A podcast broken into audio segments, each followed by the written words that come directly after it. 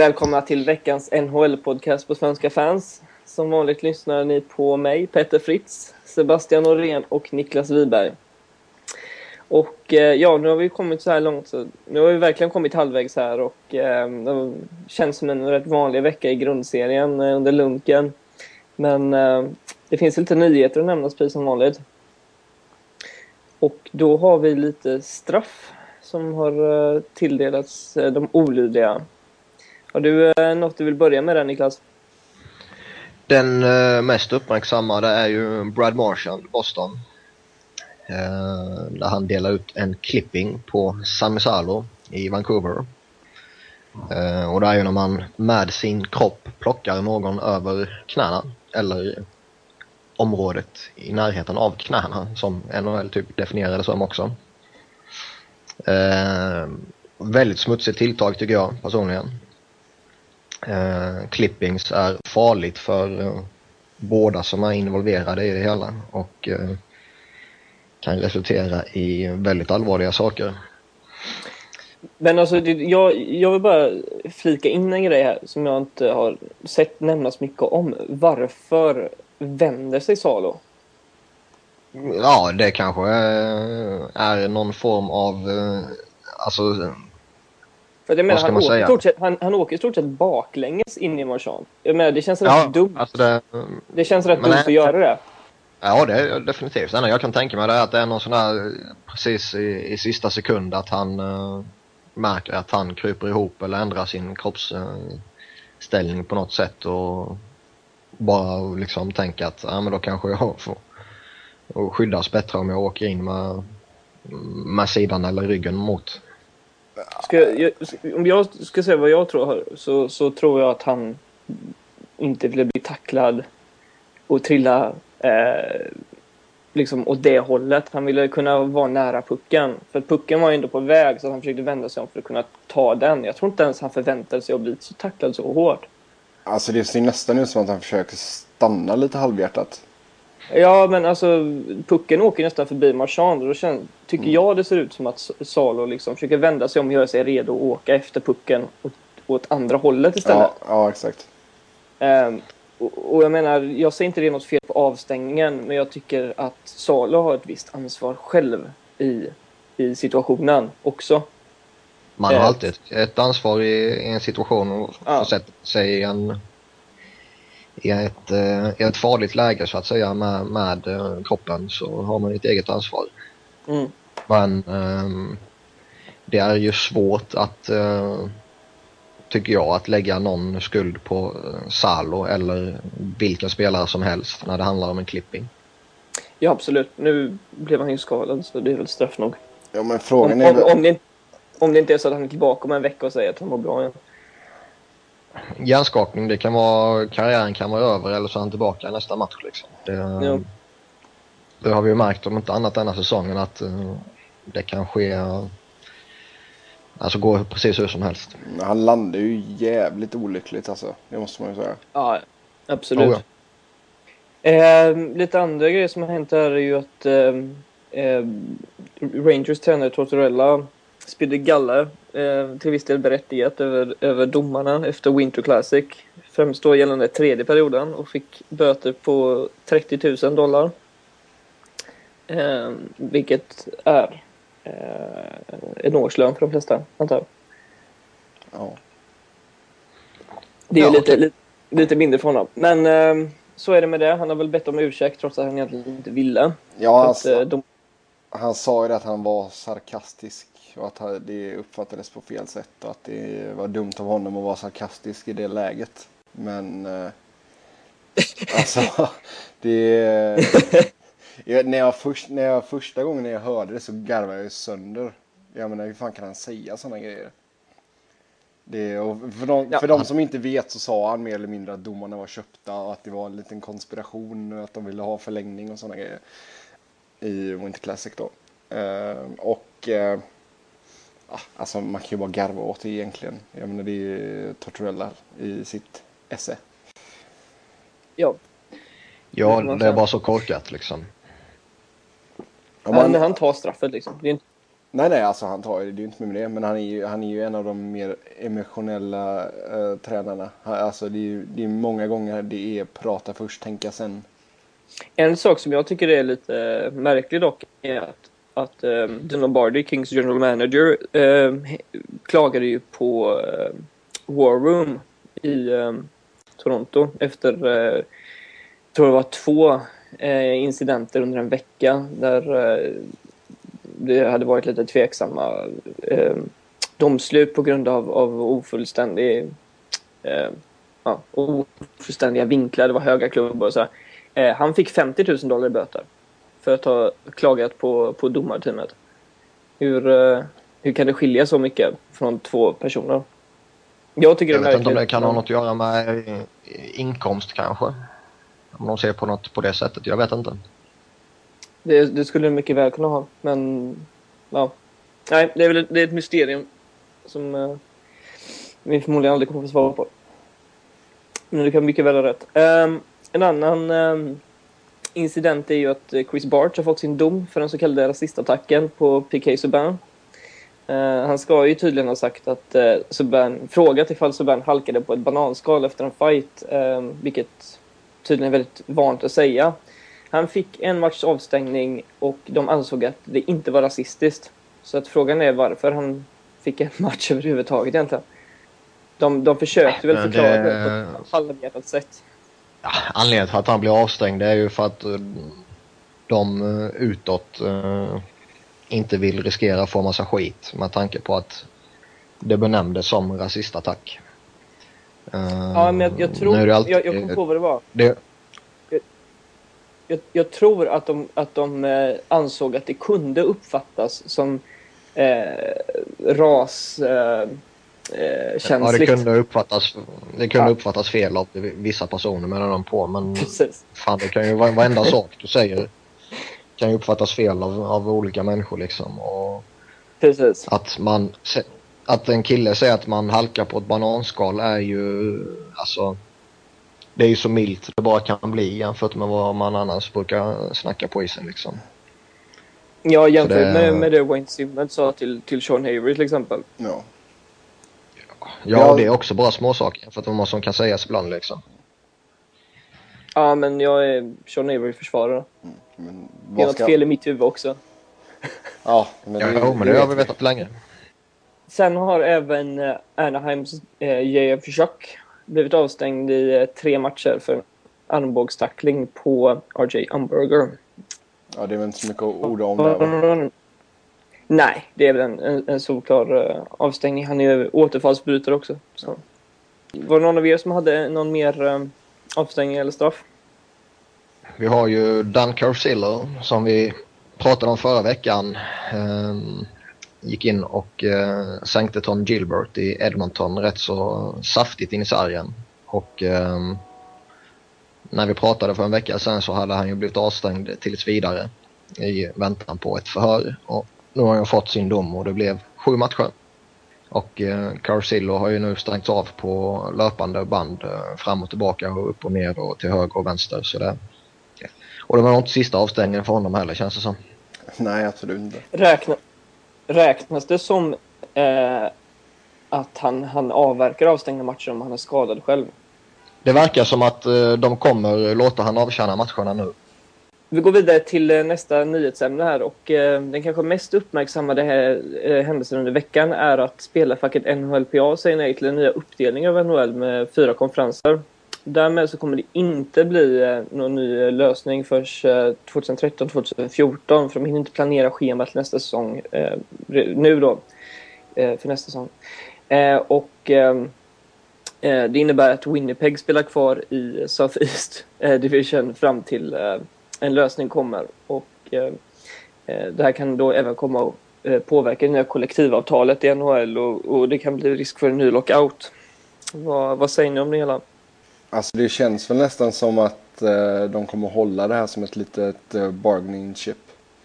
Det är liksom, ja vi vill få igenom detta då kanske vi kan gå med på, eh, på er nya uppdelning. Det är, mm. det, det, är den, det är den uppfattningen jag har fått i alla fall. Nej, alltså det jag tycker är väldigt märkligt är ju hur NHL kan gå ut för en dryg månad sen och säga att nu kommer vi göra så här till nästa säsong. När det inte är spikat att det faktiskt kommer bli så här. Eh, för det verkar ju som att eh, spelarfacket hade meddelat sin intention till att inte godkänna det redan innan Board of Governors röstade igenom förslaget. Eh, men att då NHL eh, satte en tidsfrist på en månad att ja, men då löser vi det på en månad liksom.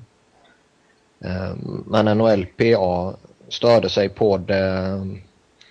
Det var ju mer resor. Alltså i det nya förslaget så skulle ju Winnipeg resa mer än vad de gör nu till exempel. Vilket i sig är smått absurt då en av de stora punkterna för att motivera ett nytt geografisk fördelning var ju att minska resandet. Men det måste de väl göra oavsett? Alltså det, fin- det ligger ju ingen stad riktigt, riktigt nära. Nej, nej, men jag, jag säger bara att uh, det var en av de sakerna de störde sig på. Att uh, resandet mm. uh, var mer för flera lag och sen hade ju spelarna tyckte att det var en orättvis fördelning av slutspelsplatserna. Då att det var sju lag i två konferenser och åtta lag i två konferenser, vilket man förstår helt och hållet. Men det här, det här talar väl för att ligan kommer att utökas med två lag förr eller senare? Ja, det är ju mycket möjligt, men... Det eh, hoppas jag verkligen inte. Ja, men det kommer det nog bli, Niklas. Även fast inte du vill det så kommer det... Ja, jag, det kommer... jag, jag anser inte det finns spelarunderlag för det. Du får uh, hungerstrejka utanför kontoret i Toronto helt enkelt. Men det kanske är planer ja, alltså att göra det, då efter jag, jag, det kommer en avstängning. ja. Nej, alltså jag, jag tror också att uh, det kan utökas men som sagt jag ser inte eh, att det finns eh, tillräckligt spelare för att faktiskt klara av det. Eh, jag tycker men, nästan men 30 ett, lag är i, för mycket också. Jo, men, men i, en, i en liga med lönetak så kan du alltid klämma in de här spelarna. Det går ju för att du kan inte ha för många överbetalda spelare ändå.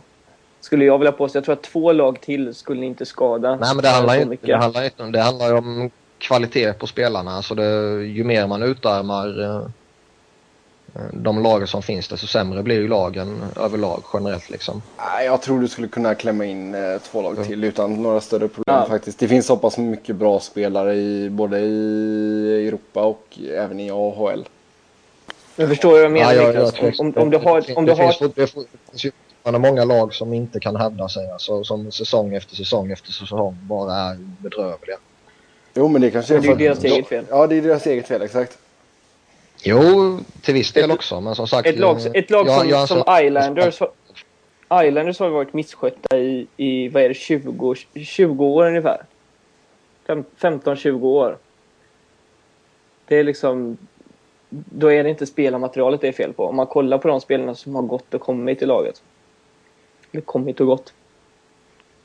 Nej, visst är det så, men det finns ju 29 andra lag än Islanders också. Islanders vill jag påstå är ett, eh, ett unikum som man inte... Eh, jo, men kollar du på de flesta, kollar du på de flesta lagen så har alla en bra spelare. Minst. Men sen handlar det om hur de bygger laget. Du kan inte säga att det finns e- ett lag som bara har ren skit. Som har, för att, jag menar, det, det kan man ju säga om de lagen som kom in 97, 98, 98, nej 99, 2000 och 2000, 2001 liksom. Då kan man ju säga att de första säsongen så var de ren skit. Det är inget att snacka om. Men sen så har de ju upp lag. Jo, jag håller med dig. Men alltså det... Visst, må många lag har ju kompetenta spelare så. Sen funkar det inte. Men... Och jag menar på att det är för många lag som år efter år och det kanske inte är samma lag alltid som är så pass dåliga att redan efter 20-25 matcher kan man konstatera att deras säsong är över. Jo men så, så, är... så, vill, så vill inte jag ha det. Nej men så är det ju i alla ligor. Så är det ju i alla, ja, alla det, ligor, alla sporter. Så är det ju överallt. Ja. Betänk att ja, ja, Mitcha har 13 gånger på sig att vinna en match i Allsvenskan 2009 var det Eller om det var fler ja, matcher. En, en, en, sak du har i NHL också som du inte har i väldigt många andra ligor. Att ligan är stängd ju. Till skillnad från eh, alltså typ fotboll eh, eller den europeiska hockeyn där lagen trillar ner och kliver upp. Jo, men om du kollar i all amerikansk sport. Jag menar, kolla, jo, jo. kolla basket, kolla jo, amerikansk fotboll, kolla alltså, amerikansk socker också liksom. Det är klart att det, det finns lag som suger, men det är liksom... Det finns ju alltid tillräckligt med spelare. Det tror jag inte ska ge liksom, den stora frågan. Utan det är mer ja. hur, lagen sköts, hur lagen byggs upp. Vet, vet du vad jag ja. tror? Jag tror att det, en, en av de stora frågorna i det nya kollektivavtalet är ju att, att de ska ha rätt att bara bryta kontrakt med spelare som inte de tycker platsar i laget. Skulle det införas så skulle det inte vara några problem att ha 32 lag. För då skulle man bara kunna säga du platsar inte, vi tar in den här killen istället. Tack och adjö. Men det vill ju naturligtvis inte NHLPA så att det kommer bli ett riktigt strul. Vi snackar krig alltså. Ja, det är klart det kommer bli det. Det märkte man ju när det blev lockout. Och jag menar ja. det här med att uh, spelarfacket inte kommer acceptera nya fördelningen är ju... Alltså det är ju ett eh, jätteslag i, i ansiktet på NHL som hade slått på, eh, som vi sa i början, alltså stora trumman och sagt att nu kommer det bli så här härligt och allting kommer bli så mycket bättre liksom. Um, och trots att de eh, med all uppenbarhet visste att uh, vi behöver spelarfackets godkännande så verkar det ju som att spelarfacket inte har haft jättemycket att säga till om i, uh, i planeringen och uh, snacket inför själva lanseringen av det här förslaget. Nej, precis. Men, men, men tänk... Ja. Mm, det är ju som jag säger, jag tror de kommer ha det som en liksom, hållhake på, på uh, ligan. Liksom, att går, ni med på, går vi med på det så ska ni gå med på detta. Ja, ja. Det, det känns ganska givet faktiskt. Men, Visst, jag menar liksom, men, men grejen är så här att det här är fortfarande en, en rätt liten grej. Det här är ingen jättestor och viktig sak. Det är inte som man skulle kunna säga att eh, ge, oss, eh, ge oss det här så, så, får, så höjer vi eh, liksom, vad ska man säga, då, då går vi med på att inte, inte kunna bryta kontrakt bara rakt av. Fast det här, det här känns som att det här har blivit en principsak nu.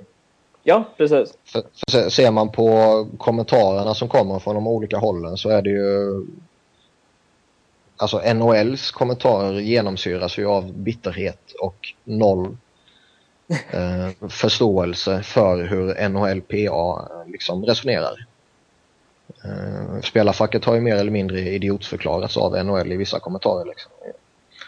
Eh, och det tar ju givetvis inte spelarfacket och deras representanter lätt på. Nej, det är klart. Men sen så har ju NHLPA numera en, en chef som är känd för att eh, ja, vara en, en bulldozer, om man ska säga. Så att det här, det kommer, bli, det här kommer nog bli det värsta Batman eh, har utsatts för. Jo, men sam ja, samtidigt så måste de ju fixa detta för det, vi kan ju inte ha en till lockout. Nej, det skulle nog skada ligan något oerhört. Alltså, vi snackar... Om, om det skulle bli ett helt års lockout så skulle de förlora något oerhört på det och eh, frågan är om de kanske inte skulle vara tvungna att, att dra ner på både det ena och det andra. Även om det bara skulle bli halva säsongen som det var i mitten på 90-talet så är det ett dråpslag för ligan också. Absolut, men jag menar att, att kör du en hel säsong så är det ingen hockey alls. Nu blir det en halv säsong så går det fortfarande att tjäna lite pengar, det går att se matcher. Men en hel säsong ska du fortfarande betala en massa människor utan att tjäna pengar alls. Mm. Förutom på, på merchandise liksom. Som inte säljer lika mycket för att det inte finns någon hockey att se på. Nej, nej, och som sagt eh, gå in i förhandlingarna i, nya kollektivavtalet som ovänner är väl inte det, det bästa upplägget precis. Nej, och ingen, vare sig Bettman eller eh, NHLPAs chef som vars namn har hoppat ur mitt minne är väl direkt kända Don, för att göra nya vänner. Donald Fear är det va? Precis, tack. Jag, vis, jag vet att han har samma efternamn som en eh, halvdan hockeyspelare. Jajamän. Inte släkt så vitt jag vet dock. Men kanske någon av er har bättre koll på. Ingen aning faktiskt. Nej, ingen aning. Eric Fear. Ja, nåväl. Eh, det känns som att, som att de förhandlingarna kommer gå hårdare än vad våra, eh, vårt snack om, om 32 lag, eller, eller 30 lag, handlar om. Eh, sista eller nyhetsämnet vi ville ta upp är ehm, eh, omröstningen för Allstar-matchen. Där eh, det farsartat nog har röstats fram fyra Ottawa-spelare i eh, topp sex, eller de sex som ska börja matchen. Eh, och det är ju allmänheten som har röstat det här och, och eh, ja, alltså av de här sex så är det fyra fel i min mening. Eh, och det är inte Erik Karlsson som är, är inte ett av felen. Nej, alltså Erik Karlsson och förtjänar det till 100 procent. Ja. Uh, han, han, är väl kanske den ja, spelaren i hela ligan som kan, kan vara mest underhållande på faktiskt att uh, se i en All-star-match. Eftersom Precis. det är uh, liksom 100 procent framåt. och han har gjort det väldigt bra och han har ju öst in poäng liksom. Så det, det förtjänar han fullt ut. Tim Thomas givetvis också. Ja. Jag tycker, man kan ja, jag tycker man kan argumentera för Dion Phaneuf också. Jo, man kan göra det, men verkligen, alltså han ska självklart vara med tycker jag, för han har varit jättebra den här säsongen. Men i den startande sexan. Nej, alltså det, där ser väl jag det som att uh, utöver Karlsson som jag tycker förtjänar som jag sa, så är det kanske uh, fyra, fem andra försvarare som jag skulle kunna säga att de här kan jag tänkas ha med i en... Precis. Det ska ju vara en underhållande spelare också. Och det ja. finns det ju gott om som är mer underhållande än, än FNAF. Skulle jag säga. Ja, eller de bästa. Alltså det, som de jag skulle säga ja. det är Shea Weber, Niklas Lidström och Sten och Kära kanske. Ja, jag skulle nog plocka Lidström av dem i sådana fall. För han är ju mest underhållande offensivt och en profil liksom. Det är i och för sig Kära också. Men, men ska ju, han, det är ju en show, showhelg liksom. Så. Eh, men, men vi kan ju påpeka då att de, de övriga fyra förutom eh, Karlsson och Thomas som har röstats in i startsexan av eh, allmänheten, eller snarare sagt av Ottawas befolkning, är eh, Daniel Alfredsson, Mila Mikalek, Jason Spetsa och då Dion Phaneuf, som jag eh, jag tycker det är rätt underhållande. Alltså, vi kan börja med Karlsson fick ju nästan en miljon röster på egen hand. Men att, att de inte ens försökt eh, rösta in en av sina egna målvakter. Alltså, om, om de har röstat, om folk har röstat, eh, säg att det är 500 000 av de 930 000 på Karlsson som har röstat. Skulle de även ha lagt en röst på Craig Anderson allihopa så, så skulle han förmodligen också ha kommit med. Eh, plus, plus ytterligare då naturligtvis. Säger väl kanske också en del om att de inte är helt nöjda med hans spel. Nej, nej precis, men det är det jag menar. De verkligen valt att inte rösta på honom. eh, hade du någonting att flika in Sebbe? Nej, jag vet inte. Jag tycker väl det är, det är lite upp, uppseendeväckande att inte Phil Kessel får starta tycker jag. Eh, eh, men vi kan i alla fall säga att det är tur att, eh, att eh, det finns lite mer professionella människor som röstar in övriga. Ja, och sen, men sen att James Reamer blev, fick näst mest röster av alla målvakter tycker jag är lite konstigt också. Sen fick väl Sergej Gonchar 600 000 röster också? Ja, så vi, det är en liten flashback från typ 98 eller mm. Nej, men alltså, jag, jag, tycker det är lite konstigt när man ska liksom rösta in så här att, nej jag vet fan, jag gillar inte riktigt det. Nej. Nej, det är bara typiskt. Vi har ju sett genom åren att mm, liksom när Rory Fitzpatrick och Mike Komisarek fick ju för fan spela All-star-match. Jag, jag säger det... en, en, en människa, en röst. Säger jag. Nej, jag, jag, tycker inte fansen ska ha något att säga om det för det har visat genom åren att det bara går åt helvete. Ja. Jag tycker nästan, alltså, det har nästan... Det har, nej, men alltså, får jag säga en sak? Nej, jo, nej. det kan du få göra. Ja. Nej, men det hade nästan varit bättre ifall eh, antingen om alla GMsen och ägarna fick rösta eller om spelarna själva fick rösta. Mm, jo, men ja. det, här, det, här är, det, här, är bara sex spelare. Jag tycker man borde göra som på den gamla goda tiden. Vilket eh, förmodligen skulle hjälpa. Det är att lägga ut eh, lappar på arenorna. Så går det på en match så ligger de där. Då kan, då kan vilket lag som helst staffa en, en uh, ballotbox liksom. Eller röstboxen, röstlådan. Ja fast då, alltså en sak som liksom underlättar att folk röstar online det är ju att det är lättare att räkna och hålla koll på än att du ska, jag menar, ha massa jäkla människor som sitter och Fast det är fortfarande roligare att gå till arenan och trycka hål i de här små, små lapparna. Det minns jag jag gjorde som liten. Så. Det är inte alla som har möjlighet att komma till arenorna heller. Nej, men det är väl eh, bra. Då blir det bara de som ser live som får rösta. Nej, men en människa, en röst. Eller... Eh, ja, jag, jag, jag, tycker som Sebbe sa, antingen spelarna eller eh, ledarna i ligan ska rösta fram det. Då blir det...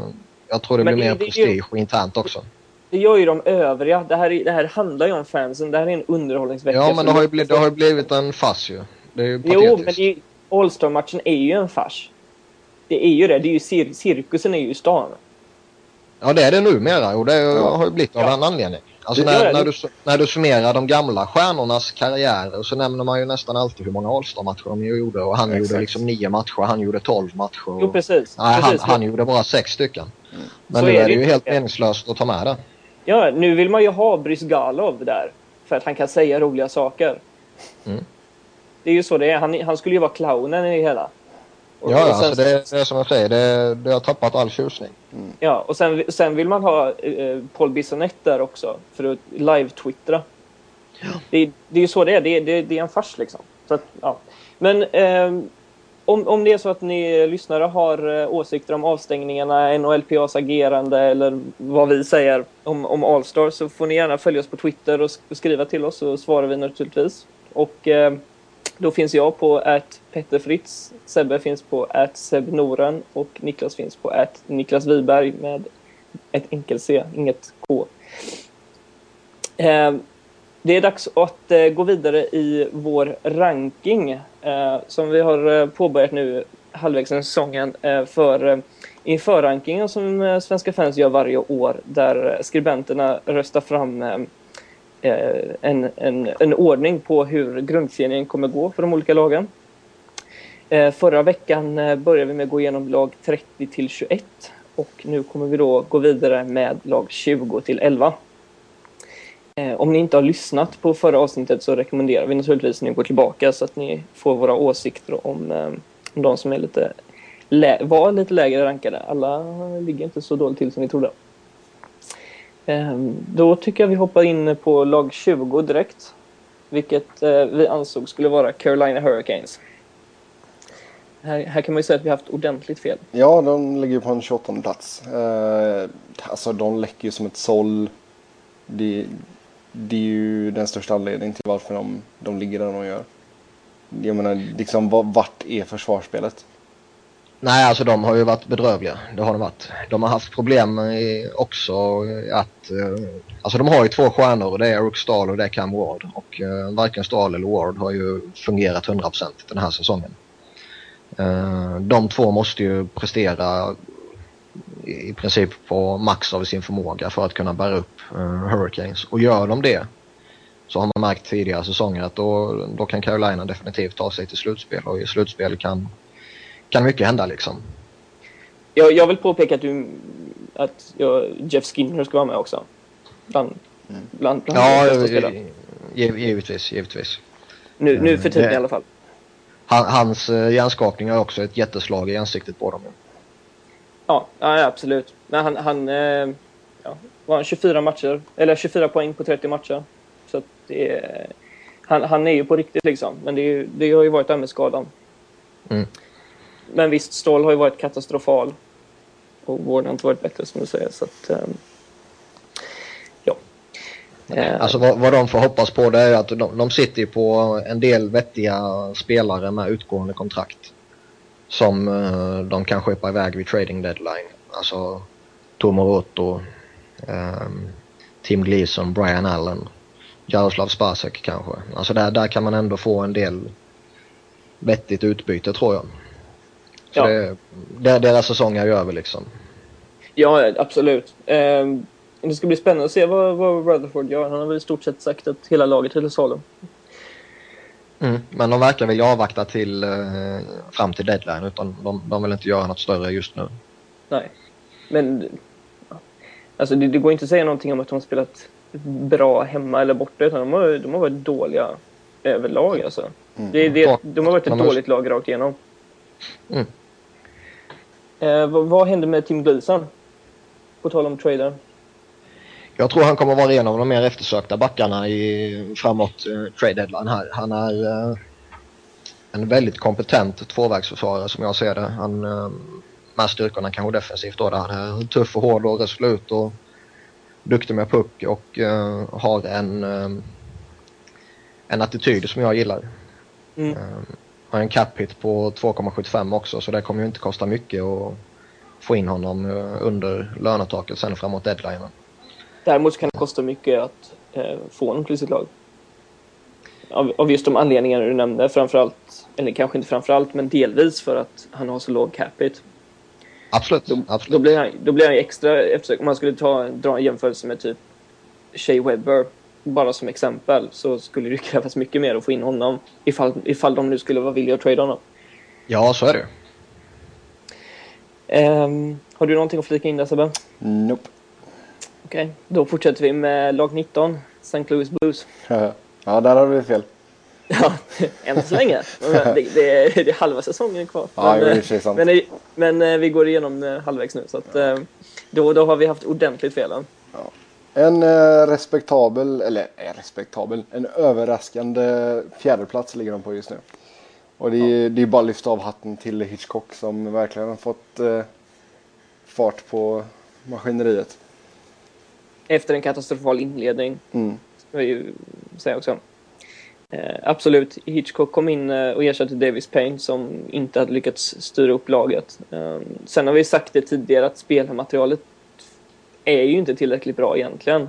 Eh, delvis inte för att utmana, men, men är det verkligen så här bra på riktigt eller är det bara att de är så pass bra defensivt och har lyckats få igång typ Brian Elliott? Nej, laget överpresterar. De är, de är eh, inte så här bra som tabellpositionen Nej. indikerar om man ska säga så.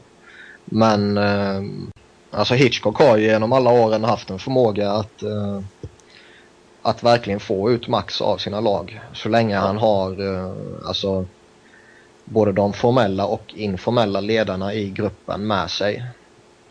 Så, så får han ut väldigt mycket av sina lag. Han, han, det, mm. alltså, han, han, kan göra, han kan göra mycket med lite, han kan göra mycket med mycket. Alltså han, han är ju en oerhört kompetent tränare. Det är ju så det är. Ja, och sen har han ju som, som du sa haft flyten och Brian Elliott har verkligen presterat sin livshockey liksom. Och mm. Jaroslav Halak kan ju eh, prestera oerhört bra när han är i form så att säga. Jo, precis. Sen har ju Elliot inte riktigt lika het nu eh, som, som han har varit eh, som han var när Hitchcock kom. Eh, nej, nej, det har varit no några matcher nu när han har släppt in lite mer. Man har ändå hållit några nollor och, och liksom haft eh, in, eh, släppt in få mål. Så att, eh, Sen, det är väldigt imponerande. En av Blues styrkor är ju också att man har en rätt skön bredd uppe bland forwards. Alltså man har väldigt många olika spelare som kan kliva fram som matchvinnare. Precis. Men, men, men nivån är fortfarande lite för låg. Alltså de, generellt, de har en, de har generellt, ja. Mm. Um, det, som, det som jag skulle vilja säga är dock att de är alldeles för dåliga på bortaplan. Eller har varit över hela säsongen i alla fall. De ligger inte ens på, på 50 procent. nej, nej, alltså, det, det, det, det är det hemma de dominerar. Ja. Så att eh, om, när de tar sig till slutspel så gäller det ju verkligen för dem att hamna i för deras skull helst topp tre. Mm. Så, så enkelt är det Men det är det ju alltid för alla lag. Men, men fortsätter de så här så är det inget overkligt, inte overkligt mål att sätta upp. Att försöka nej, få nej, hem, hemmaplansfördel hela tiden. Um, ja, vi går väl vidare till uh, lag nummer 18. Calgary Flames. Det ojämna Calgary Flames. Ja, det är inte så, så långt bort. Är inte det. De ligger på en första plats. Nej. Det, eh. det, är ju inte lika vilt eh, vild skillnad som det har varit de två tidigare. Nej, precis. Eh, Calgary är verkligen så här att man, de ligger nere för räkning. Man hinner räkna till 7-8 eh, varje gång de reser sig. De vinner en match eh, efter att ha förlorat stort. eh, de, de vägrar att ge upp helt enkelt. Trots att de inte fungerar som de ska. Jo men även där ser vi just bort, alltså borta är de ju helt värdelösa. Ja, absolut. Um, men men vet, det, är, det är något riktigt ruttet där. Alltså, det är verkligen det. Det, det fungerar inte och, och, man ska väl inte skylla det på Jay Feaster som han har ärvt större delen av laget från um, uh, Daryl Sutter som, som numera tränar Kings. ja, det, det har ju börjat bra i alla fall för honom i Kings. Absolut. Eh, jag har faktiskt eh, kommit på mig själv med att sitta och, och trycka ner mungiporna och, och se ut som att jag rättar till löständerna med, med tungan och så. Med alltså, käften ut istället för händerna. Han ser ut som en mupp alltså. nej, nu är det någonting som inte stämmer där. Men nej, jag vet inte, än så länge så gillar jag honom ändå. Hans dryga och torra attityd. Alltså. Ja. Men, men nu ska vi snacka Calgary. Ja. Eh, största felet i Calgary, säger jag Joe, eh, Jay Boomister, eh, överlag. Det är, han, han, han är ett riktigt stort fel, bara, bara rakt igenom. Det är inte bara hans spel, det, det är hela han. Eh. Nej, det är dagens sanning. han uh, har ju inte alls lyckats leva upp till den hypen som var kring honom när han uh, lämnade Florida. Uh, och jag vill bara jäkligt nöjd av att han inte hamnade i Philadelphia som jagade honom väldigt hårt då. Sen kanske, han skulle haft en, nej, sen kanske han skulle haft en annan utveckling, det kan man inte säga. Men uh, som det blev och som han presterar upp i Calgary så är jag väldigt nöjd.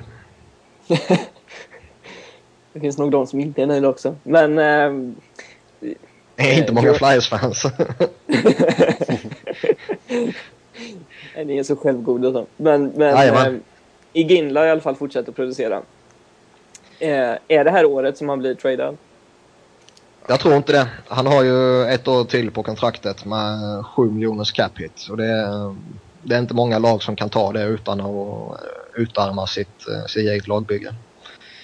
Um, det skulle vara typ Washington plockar in honom och skyfflar iväg uh, Alexander Seyman liksom. Mm. Men eh, jag tror han får spela klart i Calgary säsongen ut och får rikta in sig på nästa säsong kanske. Jag skulle säga att Kings är, ett, Kings är ett uh, alternativ också. Ja, jo, det finns, alltså, det finns ju en del lag som, som kan plocka in uh, en hel del löneutrymme. Alltså, Detroit är ju ett sånt lag till exempel som jag tror också skulle vara ett, uh, en bra organisation för honom att komma till. Som har gott om utrymme och, och så va. Behöver, behöver um, hans fysik också? Ja, det, det, behöver alla lagen alltså. uh, jo, men det finns nej, nej, nej, så generellt.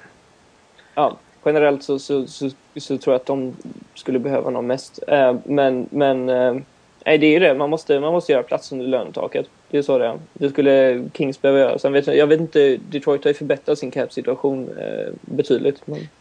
Ja, alltså det är flera. Alltså Chicago, Boston och Detroit uh, har ju alla mycket caputrymme kvar. Men uh, det handlar ju inte bara om caputrymme utan det handlar om vad man får ge upp också. Så man kan ju ja. utarma bygget på det sättet en hel del också. Precis, men Detroit kan ju lätt göra det för att vi vet ju att de inte väljer något bra i första rundan. Och... ja, men det vet ju troligtvis Calgary också. om de inte är helt dumma i huvudet. nej, vänta, nej, alltså nu missuppfattar du. Jag menar att, att även om de har ett första val så draftar de inget bra. Men du menar att Calgary inte heller gör det, eller vadå? Nej, jag menar att uh, Detroit kommer drafta så sent. Så det, deras första val är inte värt någonting jämfört jo, jo. med andra men... lag kan med. Det var så jag menar. Jo, jo, men första val är alltid första val. Jag menar bara att de inte draftar något bra i första rundan överhuvudtaget. De kan inte göra Nej, så är det. Nej, så är det. De, de lever ju på, på Håkan här i Sverige. I de, lever, de lever på sin sjunde runda. Ja, precis. Um, Nej, men, men vet du, Calgary behöver göra en total makeover. De behöver, ja. vad heter den? De behöver Ty Pennington eller vad han heter. Alltså det, det, känns ju även att de bara är fyra poäng från slutspel så känns det ju som att de inte kommer ha chans på slutspel. Nej men precis, det är ju det det är. Det är ju det, det är, det är den här typ 9-0 förlusten i Boston liksom. Eh, för det här med att de reser sig igen och sen vinner två matcher efter varandra. Mm det är liksom, man, man undrar hur, hur, hur, hur laget är funtat liksom. Eh, det, är inte, det känns inte det som att de är ojämna. Det känns bara som att de är usla men lyckas vinna ändå. Ja. Eh, med, med vissa eh, vad ska man säga, reservationer. Typ som sagt i Ginla och, och även Glenn Cross tycker inte jag är så dålig. Nej, alltså de har ju flera duktiga spelare. Det är ingen snack om det. Men... Nej, det är väl eh, backsituationen är väl lite kaos. Christian. Henrik Karlsson ja. har väl inte riktigt presterat heller. Eh, han har varit skadad också. Ja. Um, hade du något mer att säga där Sebbe? Nej, jag tror vi kan gå vidare. Bra. Nummer 17. Det här är nog det största felet på hela listan skulle jag tro. Uh, Columbus Blue Jackets. Ja. Uh, jag, jag, tror att många av oss lurades uh, av att de skulle gå bättre för att de, de tog in Jeff Carter och James Wisniewski. De satsade inför den här säsongen och det gick käpprakt åt helvete. Ja, de är ju så odugliga så det finns ju inte. Alltså det, sen har de ju haft lite oflyt uh, att uh, flera av deras nyckelspelare har varit borta av olika anledningar. Mm. Uh, Steve Mason lever ju inte alls upp till sitt namn och har ju visat sig vara en jätteflopp än så länge förutom sitt det första året där han var jätteduktig. Ja. Sen vet vi att Curtis Sanford är NHLs nya superstjärna också. Han nollat, nollat Kings. Jajamän. Eh, men det, det, säger, det säger kanske mer om Kings än om Sanford. ja. ja. men det, alltså, nu sparkar de ju äntligen sin uh, tränare igår, Scott Arnell. Så... Uh... Kommer bara två månader för sent. Ja, alltså jag fattar inte hur fan de tänker där liksom. Bara, nej men vi ger det några matcher till. Sen ja. så fortsätter det gå dåligt. Nej, vi ger den några, några matcher till. Känns väl som att det är ett år för sent. Jo, men alltså vem, liksom, det fanns en hel del, eller en hel del, det fanns ett par dugliga tränare som var lediga. Men nu har de ju alla fått, eller inte alla har ju inte fått jobb, men många av dem har ju fått nya jobb. Randy Carlisle, säger jag. Om, om han kan tänka sig att komma dit. Ja, ja det vill han det? Han, han, han sitter väl och hoppas på bättre möjligheter. Ja, jag tror det gör han nog, absolut. Ja, absolut. Men det, jag tror att de vill nog absolut ha honom. Eh, ja, har budgeten och han vill. Men, men tills vidare så är ju eh, Arnells eh, assisterande Todd Richards, för detta Minnesota Wild-tränaren, eh, huvudtränare. Och det kommer väl förmodligen inte gå så mycket bättre. Nej. Nej, och alltså det som vi sa om Carolina, Columbus säsong är också över enda de kan hoppas på det är ju att eh, kanske deras yngre spelare utvecklas och att eh, de också kan skeppa iväg lite, lite veteraner vid trading deadline. Typ eh, Huselius, Paulsson, Vaclav Prospal som har varit en av eh, glädjepunkterna i Columbus den här säsongen faktiskt. Ja. Sen så har väl även deras eh, lite tyngre pjäser sagt att de eh, kan tänka sig att bli tradare. Ja, Rick Nash gick ut och sa att kommer Columbus och, och frågar mig så kommer jag inte sätta mig emot det. Och det... Det är väl inte så konstigt. Alltså kommer en organisation och säger att vi vill inte ha dig. Då vill man kanske inte vara kvar heller. Nej. Han ångrar nog sitt långa kontrakt.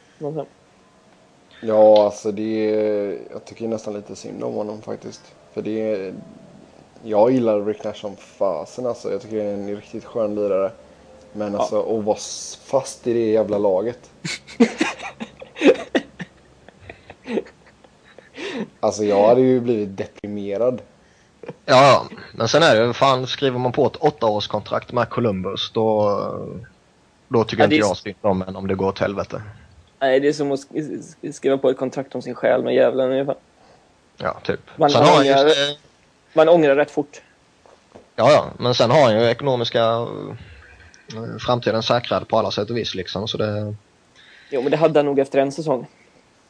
Ja, jo, men... Uh, han har en på Nu blir det lite skillnad. Kontraktet var ju på 60 plus miljoner liksom. Så det... Men hur många år har han kvar?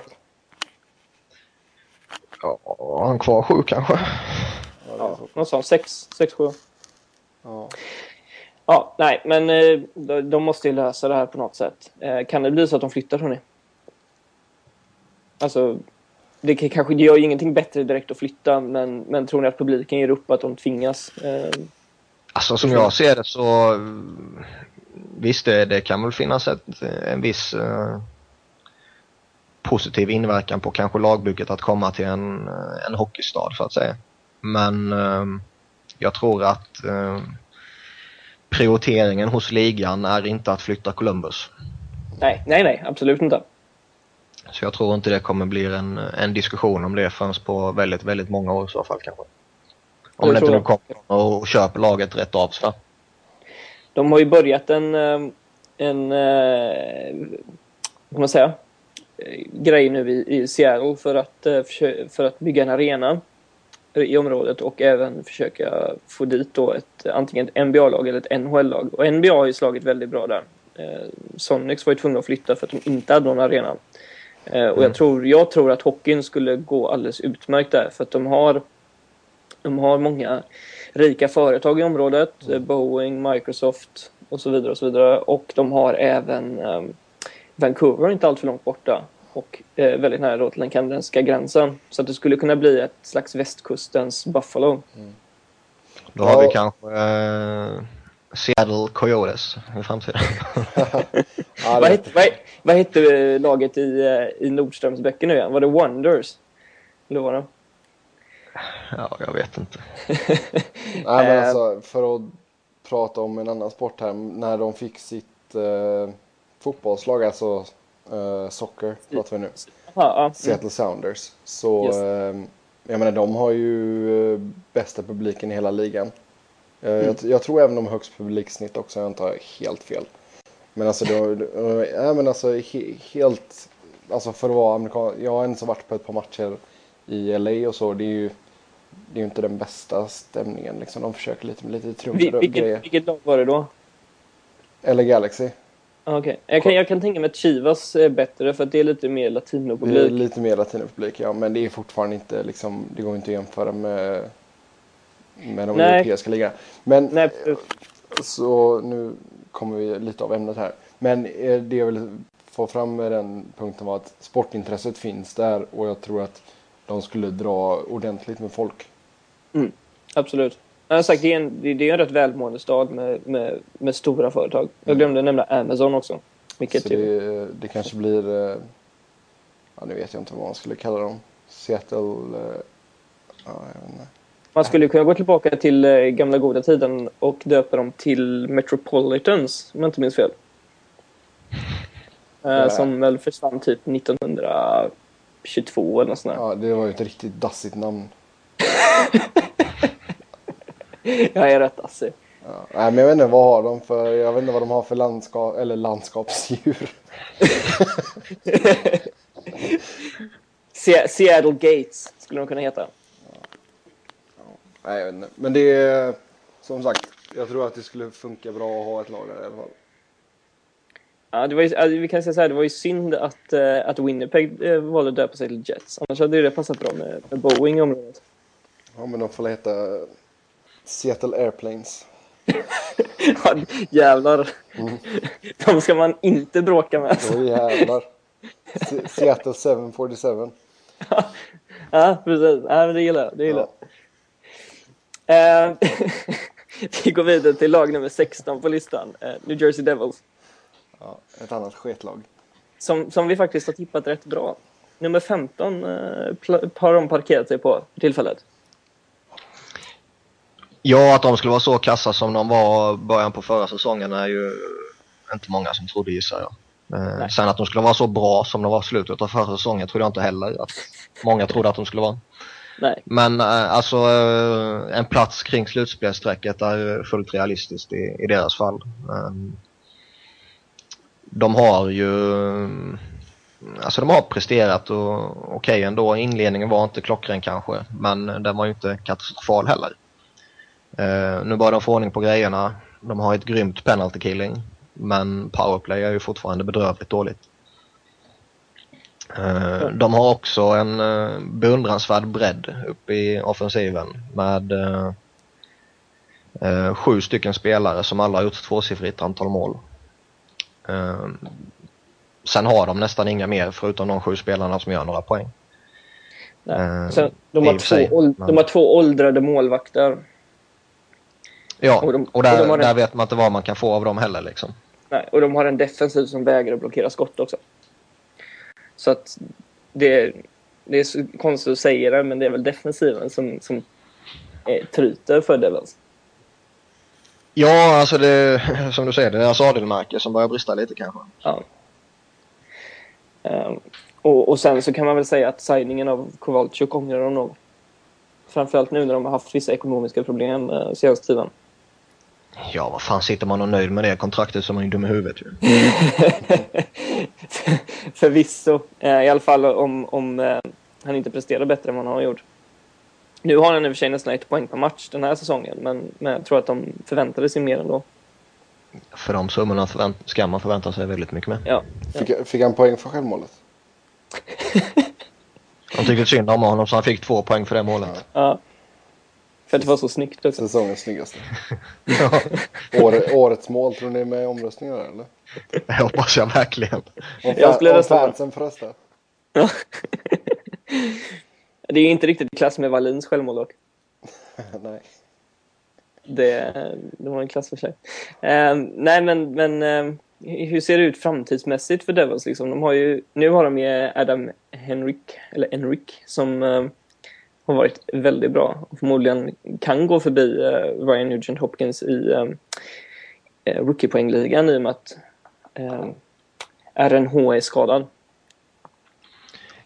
Ja, alltså de har ju några yngre förmågor som, eh, som verkligen kan bli någonting i framtiden. Det är ju inget snack om saken. Uh, Henrik som du är inne på och alltså både Tedenby och Josefsson kan ju bli okej. Kan bli. Eh, ja, det är ju ingen garanti. Nej, nej, jag menar kan bli. Alltså, ingen av dem har väl direkt eh, visat upp.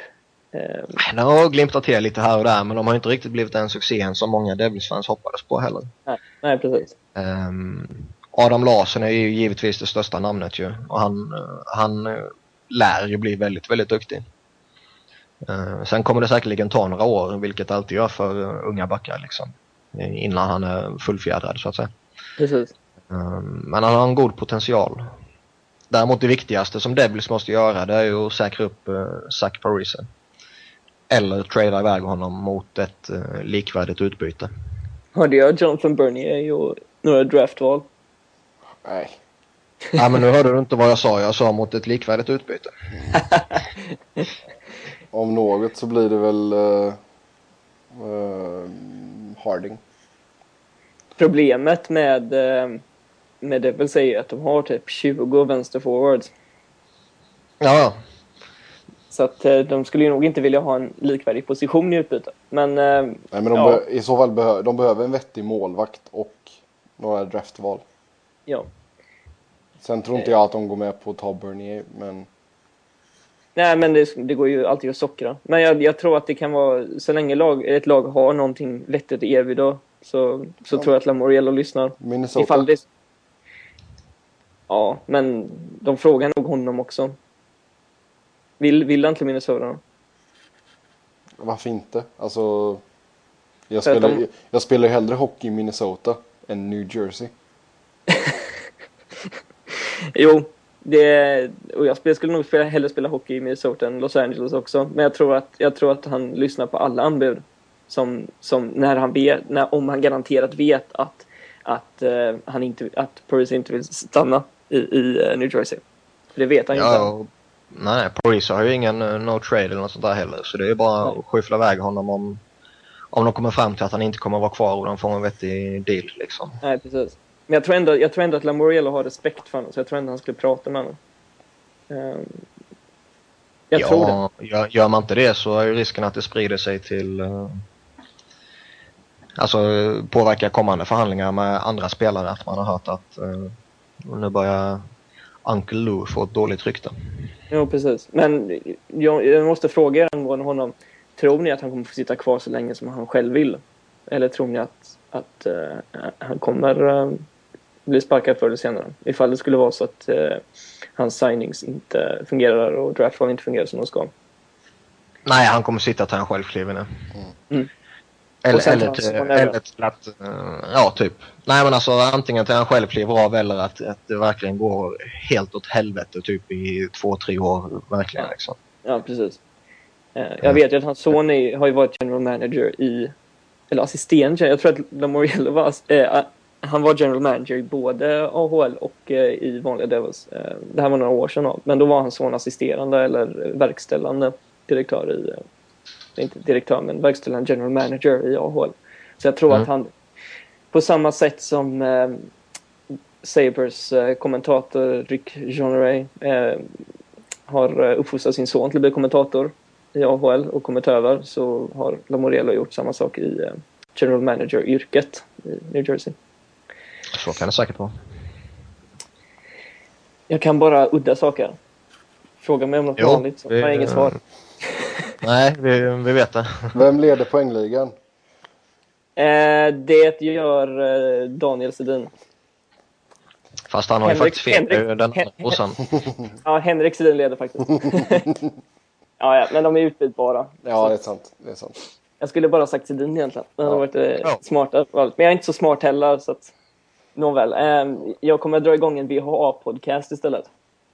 Eh, jag kommer lämna den här dra igång en VHA-podcast. Och kommer i första avsnittet att behandla hur, eh, hur Bobby Hull blev en del av ligan. Eller något. Vi får se om, om, eh, om jag får vara kvar här eller inte. Vi går vidare till nummer 15 på listan. Nashville Predators. Den placeringen stämmer rätt bra också. Hyfsat ja, i alla fall. Ja, Nashville har ju, de kommer ju segla upp och ner kring slutspelsstrecket. Eh, de har gjort det de senaste åren, de kommer göra det i år och de kommer troligtvis göra det kommande år också. Mm. Ehm, de har ju en extremt tajt lönebudget så de åstadkommer ju väldigt bra saker med väldigt få och dåliga medel måste man ju säga. Sen är det ju det, de lever ju på sin gyllene triangel i Pekarinne, Shea Weber och uh, Ryan Suter. Um, som är de tre bärande spelarna och sen kan uh, har de ju en del forwards som kan chippa in här och där liksom. Uh, men det är ju defensiven de lever på och um, tar de sig till slutspel kan de ställa till stora problem i en, i en runda eller två liksom. Men de kommer ju aldrig gå hela vägen. Nej, såvida inte Pekka stänger butiken rejält. Nej, Nej det... de har verkligen spelat ah, alltså, superbra. Underbar jävla målvakt alltså. Ja, det är tur för dem att de har förlängt med dem, för man vet ju inte hur det blir med, med resten av triangeln. Om det blir en... Nej, eh... alltså det, de har ju sagt hela tiden att de ska äh, ja, låsa upp allihopa, men vi får se. Det... De har ju sagt, ja, de har ju sagt att de nästa år kommer få möjligheter till det. Mm. Eh, ekonomiska möjligheter att säkra upp alla och liksom utöka sin budget. Men eh, med tanke på att den har varit så väldigt, väldigt tajt nu i flera år så tror man ju på det när man ser det liksom. Exakt. Precis. Um, de kan ju fortfarande ha kvar Shea Weber ett år eftersom han bara blir RFA till sommaren. Precis. Um, så det men stora det snacket ju... är ju Ryan Suder. Ja, men Weber kommer ju kosta lika mycket nästa år också förmodligen. Ja, ja för fan. Men uh, de har ytterligare ett år på sig att förhandla med honom liksom. Jo, absolut. Men jag tror säkert att de hellre skulle välja, vi säger vi ger dig ett sexårskontrakt, 6,5. Jo, giv, givetvis. Men jag, men, jag, menar, jag menar att uh, funkar det inte med Sutter nu, ja då lämnar han som UFA. Då får de ingen betalning nej, för honom. Nej, precis. Funkar inte med tror... Weber, då tar de arbitration och sen så har de ett år kvar på sig liksom. Ja. Um, så det, det de måste göra nu är ju att få, få klart för sig att kan vi förlänga Marian Suter och vill han förlänga med oss? Uh, vill han inte det så anser jag att uh, de måste träda iväg honom vid deadline om de får ett bra utbyte givetvis. Mm. Uh, för lag kommer i panik överbetala vid deadline och uh, alltså så, som vi sa, Nashville kommer aldrig vinna Stanley Cup med det här lagbygget. Uh, de kan ställa till problem i en runda eller två men inte mycket mer än det. Och de får inte göra det misstaget som Florida gjorde med Jay Boominster för några år sedan att um, behålla honom över trading deadline och sen skeppa iväg honom mot uh, ingenting vid draften liksom. Mm. Nåväl, vi går vidare på nummer 14, Montreal Canadiens. Eh, ja, de gjorde väl inga större förändringar för säsongen men det är ändå gått eh, kast. Sacre bleu. Precis, jag kunde inte sagt det bättre själv. Um, ja, vad säger man om dem? Ett Fortfarande lag, för kort, kortväxta. Ett lag som inte är så bra hemma. Ja. Eh, inte så bra borta heller, kan man säga. Nej. Ganska dåliga alltså, överlag. Jag skulle väl vilja säga att eh, det är ett uh, mediokert lagbygge som uh, alltså, ligger där de ska ligga. De ligger under slutspelsplatserna. Eh, en formtopp kan göra att de får känning igen och sen så helt plötsligt seglar man ner några positioner igen liksom. Precis. Eh, de kan lika gärna ta sig till slutspel och eh, går de till slutspel så har de en del spelare som alltså, kan prestera väldigt bra och ställa till problem där liksom. Det såg man ju inte uh, i fjol till exempel när uh, de var ett mål från att slå ut uh, de kommande mästarna Boston i första rundan. Precis. Um, men alltså det, vad ska man säga, under uh, Jacques Martin hade de ju en, eh, en spelidé som inte var lämpad för grundserien. Men tog de sig väl till slutspel så hade de ju alltså jättemöjligheter att ställa till problem där med sin eh, defensiv och, och liksom spelvändningarna. Och där är de nog okej okay, var de under Martin då ändå. Men, um, ja, nej. Nu var de ändrat om helt och hållet. Så att assisterande tränare borta, huvudtränare borta och Randy Cunnyworth som ingen vill ha är tränare liksom. Det kan, det kan inte gå bra. Nej, Nej och jag, jag tror inte att uh, Montreal kommer uh, göra någon dundersuccé under andra halvan här utan jag, jag tror de kommer missa slutspel rätt så uh, rejält. Ja. Um, Ett av deras stora problem som, som jag skulle vilja säga är att, är att de ger upp pucken alldeles för ofta. Ja. Också. De har svårt att hålla pucken i laget liksom. Det... Sen är det ju... Nej, är, som sagt jag, jag tror de kommer missa slutspel rejält och som jag sagt på de andra lagen kan de eh, då göra väldigt bra ifrån sig vid eh, trading deadline också. Med eh, Andrei Kostitsin och Travis Moan och Hal Gill som de kanske är mer lockande namnen som kan tänkas eh, skeppas iväg. Ja. Eh, vi, vi går vidare till nästa lag. Eh, olycksnumret, men som inte är ett olyckslag. Eh, New York Rangers. Här eh, har ja. vi haft lite fel också. Ja, alltså det, de har verkligen varit imponerande. Det, det är kul att se. Jag tycker de är, de är roliga att kolla på faktiskt. Det, det är väl inte alltid mm. det sprudlar framåt men eh, de har ju lyckats hålla det bra bakåt och ja, Henke har koll på grejerna i försvaret. Absolut. De, eh, precis, han, han, eh, ja, men i år har han inte behövt bära laget lika mycket som tidigare. Nej, och sen även när, när Buron har kommit in så jag tycker han har spelat bra också. Ja. Eh, så jag menar liksom Henrik behöver inte stå 70 matcher. Nej, precis. precis. Och, och nyförvärven har fungerat också och, Mark Stahl är äntligen tillbaka till sin skada och de är obesegrade så länge han har varit med.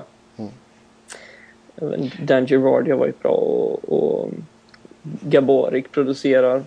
Det, det, det, finns egentligen inte så mycket att klaga om på dem, men de leder NHL. Ehm, och de, de gör det kanske inte, alltså de ska ju ligga i toppen, men, men de har gjort det, de har gjort det riktigt bra. Ja, den som man kan slänga lite eh, skit på kanske, det är ju Brandon Dubinski kan jag tycka, som bara har fem mm. mål hittills. Ja. Uh, som halvvägs in på säsongen minst ska ha det dubbla liksom. Men, men det, det, är lite jobbigt när man får när man måste hacka på någon som ska ha tio mål och, bara, och ha fem liksom. Så, om du fattar vad jag menar? Jo, jo, att, att givetvis. Men, att det, att det pekar ut liksom. Då, då är det ett bra lag. Ja, alltså det är inget snack om det. De har gjort det fantastiskt bra, vilket tabellpositionen också indikerar liksom. Och och som jag är inne på så Henrik Lundqvist, även om han spelar lika bra som han alltid har gjort, om inte ännu bättre till och med, så börjar han ju nu få lite avlastning av utespelarna också. Precis. Mm. Sen kan vi påpeka också att eh, tränaren Tortorella har blivit utsedd och tränar ett av All-Star-lagen. Så att eh, de fick med en också i alla fall. Eller de kommer få med spelare, definitivt. Men eh, en är redan klar. Mm. Nej, men sen är det ju kul att se hur eh, Karl Hagelin har gått in i laget också. Ja, det, Absolut. Måste, han måste ju vara en av eh, de snabbaste spelarna i ligan va? Det har jag ingen koll på. Alltså det är ju... Jo men det kan han säkert vara. Han har en, en jädra speed. Ja det är helt sjukt.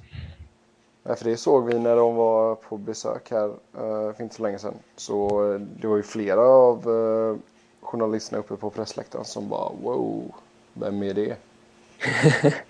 ja, då var man, ah han är svensk. Tror ni att han kan få vara med i uh, Skills Competition då? Ja, det hoppas jag. Har han spelat till, tillräckligt mycket för att få, uh, få en plats? Jag vet inte hur många matcher han har lirat, men det hade varit kul 22. att se. 22. Det, det känns väl tveksamt va? Ja. Men han kommer ju aldrig gå in i, i den gruppen före alla de andra namnen i ligan. Nej, det är ju det. Återigen, det är ju det här med att man ska ha glansen och underhållnings det är ju samma, jag menar, om man skulle ha snabba skridskoåkare så hade ju Darren Helm kunnat vara med. eh, i den. Men istället, istället så vann ju Grabner liksom. Ja. Som exempel. För att Helm är ju inte någon offensiv dynamo direkt. Men vi pushar på och kallar honom Swedish Flash.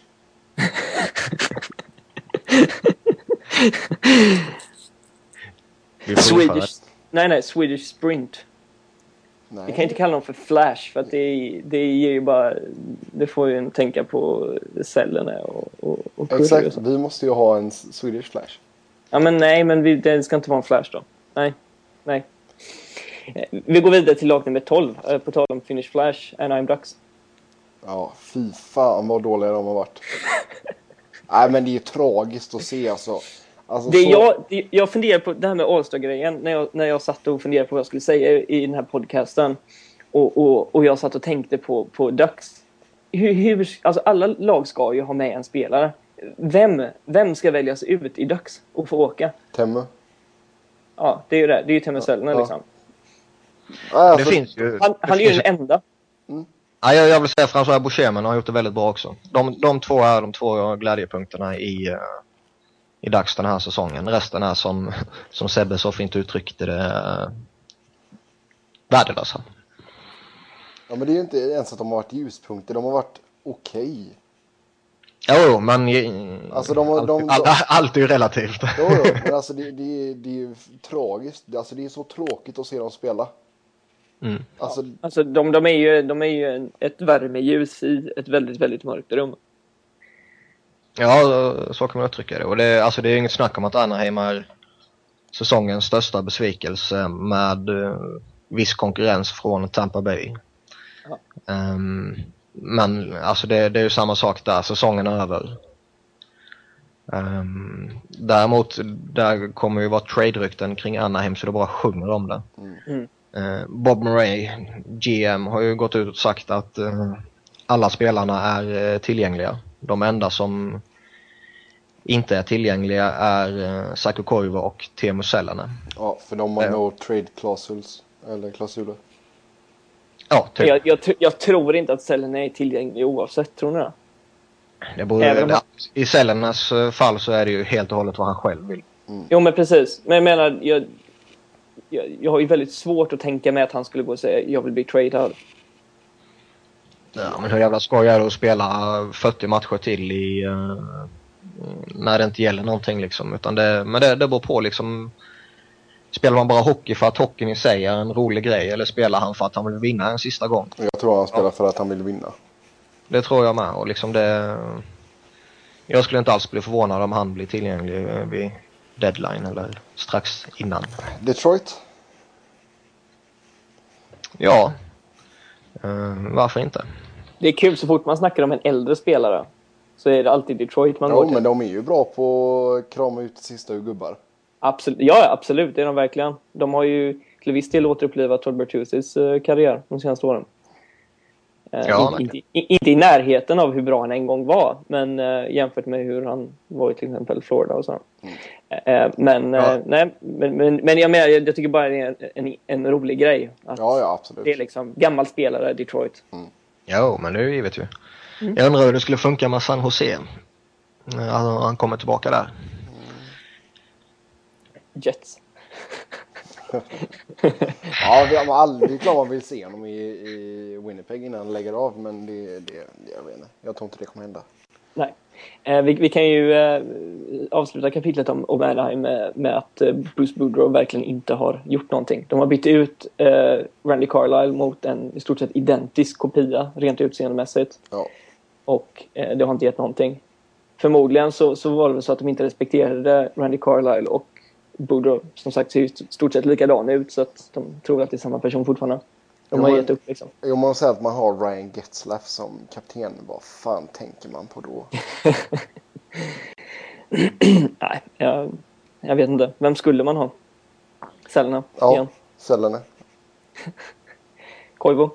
Koivu, ja. Koivu. Vem som helst förutom Getzlaff. det. Corey Perry. Det man kan säga emot Cellerna som kapten är väl att uh, det har blivit det här ett år, ett år, ett år, ett år. Mm. Precis, precis. Och, och, frågan är väl hur mycket Koi var kvar i tanken också. Jo, men då är det bättre att ha en av de grinigaste spelarna i hela ligan som kapten då. Ja. Alltså gnälligare jävel får man ju fan leta efter. Ja, man, men man ska, man ska ju ha rätt spelare, så är det ju. Men man kanske inte ska gå till någon som, som bara har något år kvar. Nej, det, det kan jag absolut köpa. Men alltså, den som tog beslutet om att Ryan Getzlaff ska vara kapten, ja. det är avgå för den. Ja. Men det, det, är ju, det är ju en trend i ligan också att uh, största stjärnan får set på brösten liksom. Ja, men det är ju också ett skämt. Jag menar, varför är Ovechkin kapten? Ja, Nej, sagt, det, det, det, tar vi en annan gång. Men, men uh, i många fall så handlar det om en ung spelare som växer in i rollen, vilket inte är fel om man kollar på typ Steve Eiserman som, som blev kapten väldigt ungt, växte in i rollen och var eh, i stort sett kaptenernas kapten. Liksom.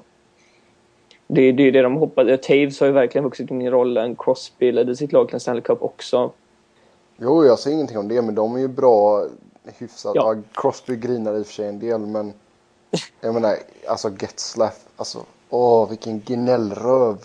Jo, jo, absolut. Nej, jag, jag håller med dig. Jag menar bara det här med att största stjärnan eh, handlar ju oftast om att det är en ung spelare. Det var Jo, men det är ju inte, det är inte så att han är 18 liksom. Nej, nej, nej, nej absolut inte. Jag håller med om Getzlav. Jag, jag håller absolut med om. Det var, det var den andra kommentaren där bara. Jag menar, väx eh, upp. Ja. Eh, det borde vi alla göra. Eh, vi, vi går vidare till, eh, till det sista laget för den här veckan och det är Buffalo Sabres. Eh, storsatsade och det har väl inte riktigt gått som de tänkte sig. Nej. Nej, det har gått som det gjorde förra säsongen.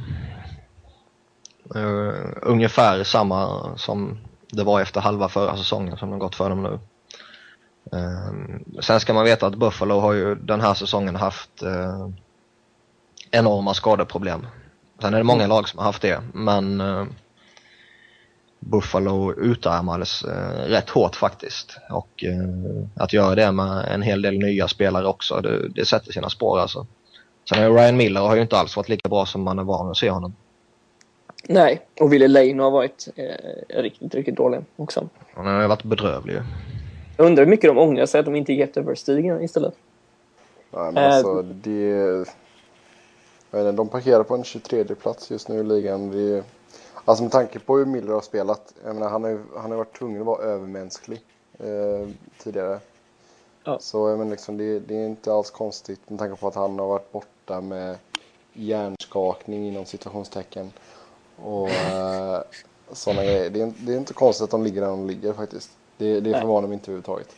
De, de har ju tre ljuspunkter i min mening. Um, Jason Pomenville, Thomas Vanek och Jonas Eneroth. Sen har ju inte de... Sen har ju till Luke Adam vill jag lyfta fram också. Ja, mm, ja det håller jag med om. Men, men Eneroth har ju inte fått den... Alltså han har, han har bra siffror, men de, han har ändå inte vunnit så många matcher. Vilket talar för att uh, det, det finns problem. Exakt, det är, inte, det är inte hans fel. Nej. Sen är det ju det Pommerville och Vanek leder den interna poängligan. Sen är det ett rätt stort glapp ner till trean, eh, Derek Roy. Så att det, det, det känns som att det är problem överlag. Och frågan är väl hur nöjd Terry Pigula är med sin investering i dagsläget. Nej, nej, alltså Buffalos lag är ju, alltså de har ju väldigt många pusselbitar för att eventuellt kunna få någonting vettigt så småningom. Men de saknar ju liksom, de, de skulle behöva en ledande stjärna så att säga. Precis. Vilket Vanek skulle vara egentligen. Han skulle vara det och han är det till viss del i poängproduktion mm. kan man väl argumentera för fram och tillbaka. Men eh, alltså en, en verkligt lysande stjärna. Ja, nej, nej absolut. Jag håller med. Håller med. Eh, vi avslutar rankingen. Vi fortsätter med lag eh, 10 till 1 nästa vecka. Och nu går vi vidare till det ja, stående inslaget. Ehm, alla tre presenterar en mer eller mindre legendarisk spelare eh, som har använt samma nummer de har spelat som veckans podcast har. Det här är avsnitt nummer 18, så det är det nummer som gäller. Vem har du Sebbe? Ja, Denis Savad.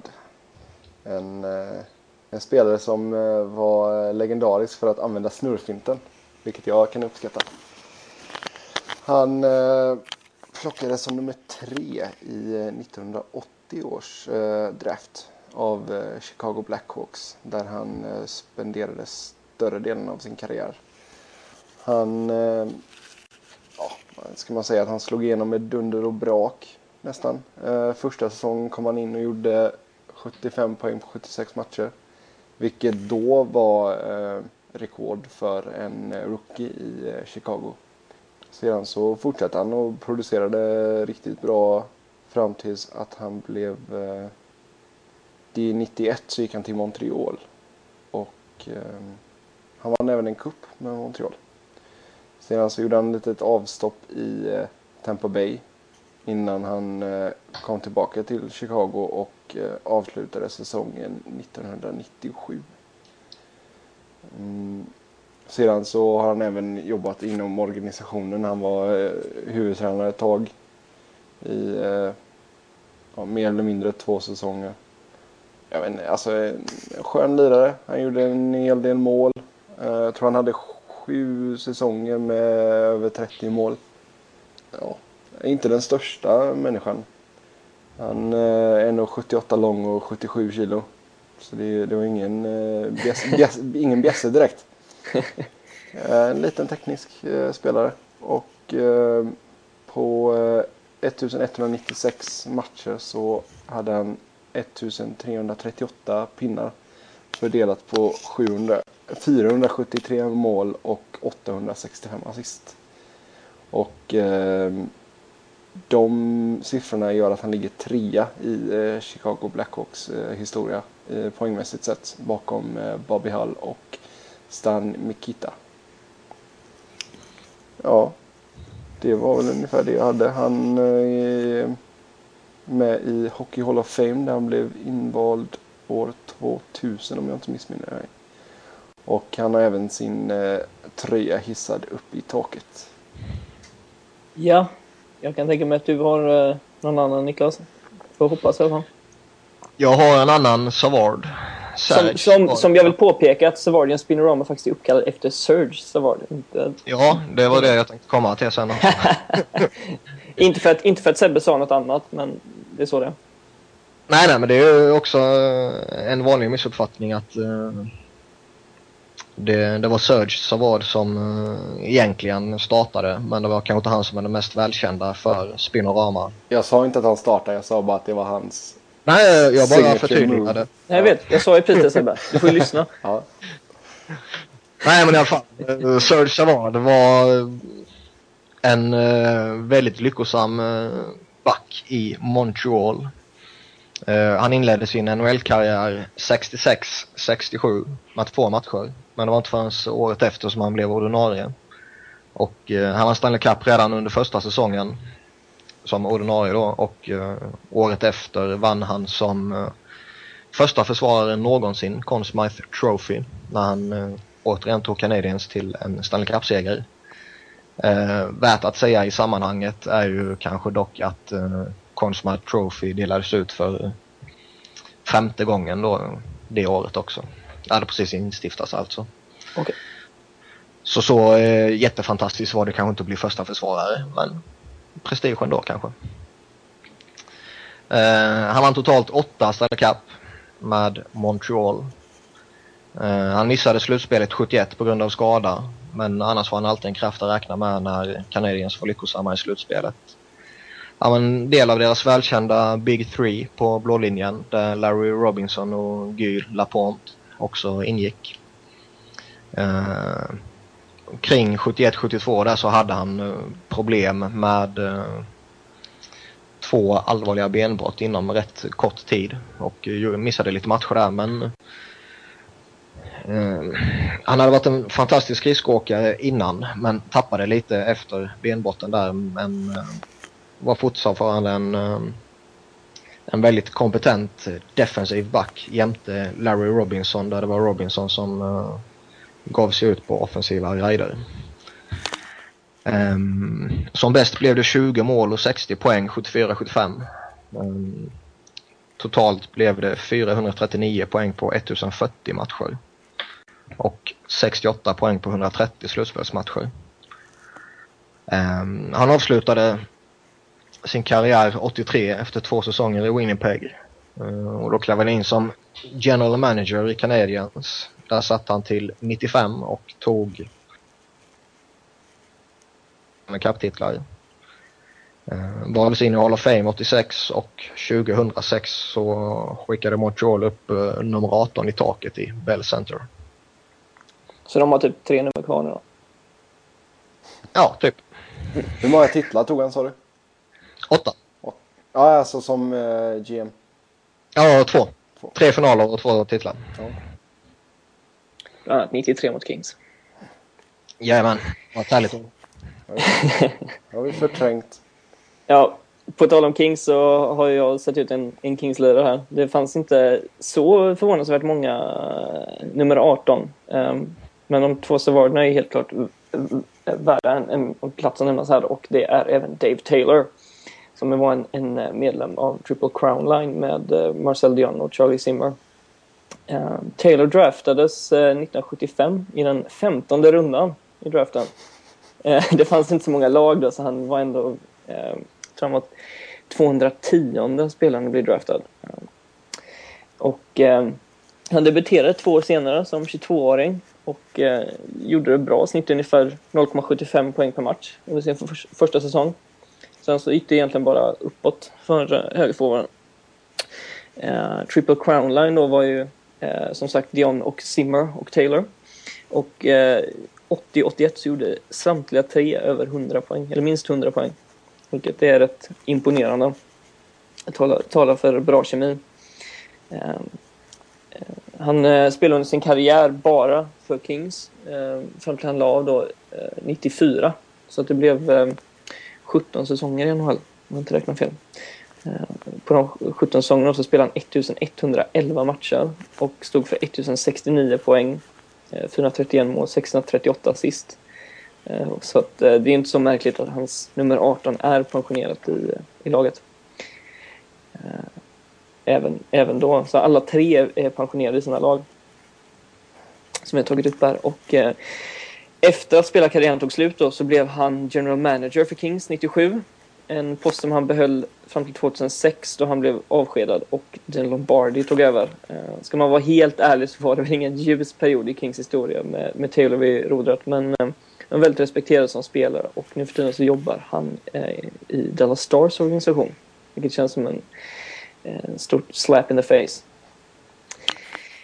Så att, eh, ja, det är tre legendariska nummer 18 eh, och det är väl egentligen de tre enda legendariska nummer 18 som finns i stort sett. Uh, Hossa finns ju också, men han har inte uh, kommit riktigt så långt i sitt, sin karriär än. Så att, in, inte för att han inte är värd att nämnas, men för att han inte har nått lika långt som de här tre än så länge i alla fall. Mm. Vi tackar för oss för den här veckan och vi hoppas att ni uppskattar det här avsnittet. Vi är tillbaka igen nästa vecka med färska ämnen och platserna 10 till 1 på rankinglistan. Glöm som sagt inte att följa oss på Twitter. Att uh, Petter Fritz, att Seb Noren och att Niklas Wiberg. Tack så mycket. Ha det gött. Hej hej.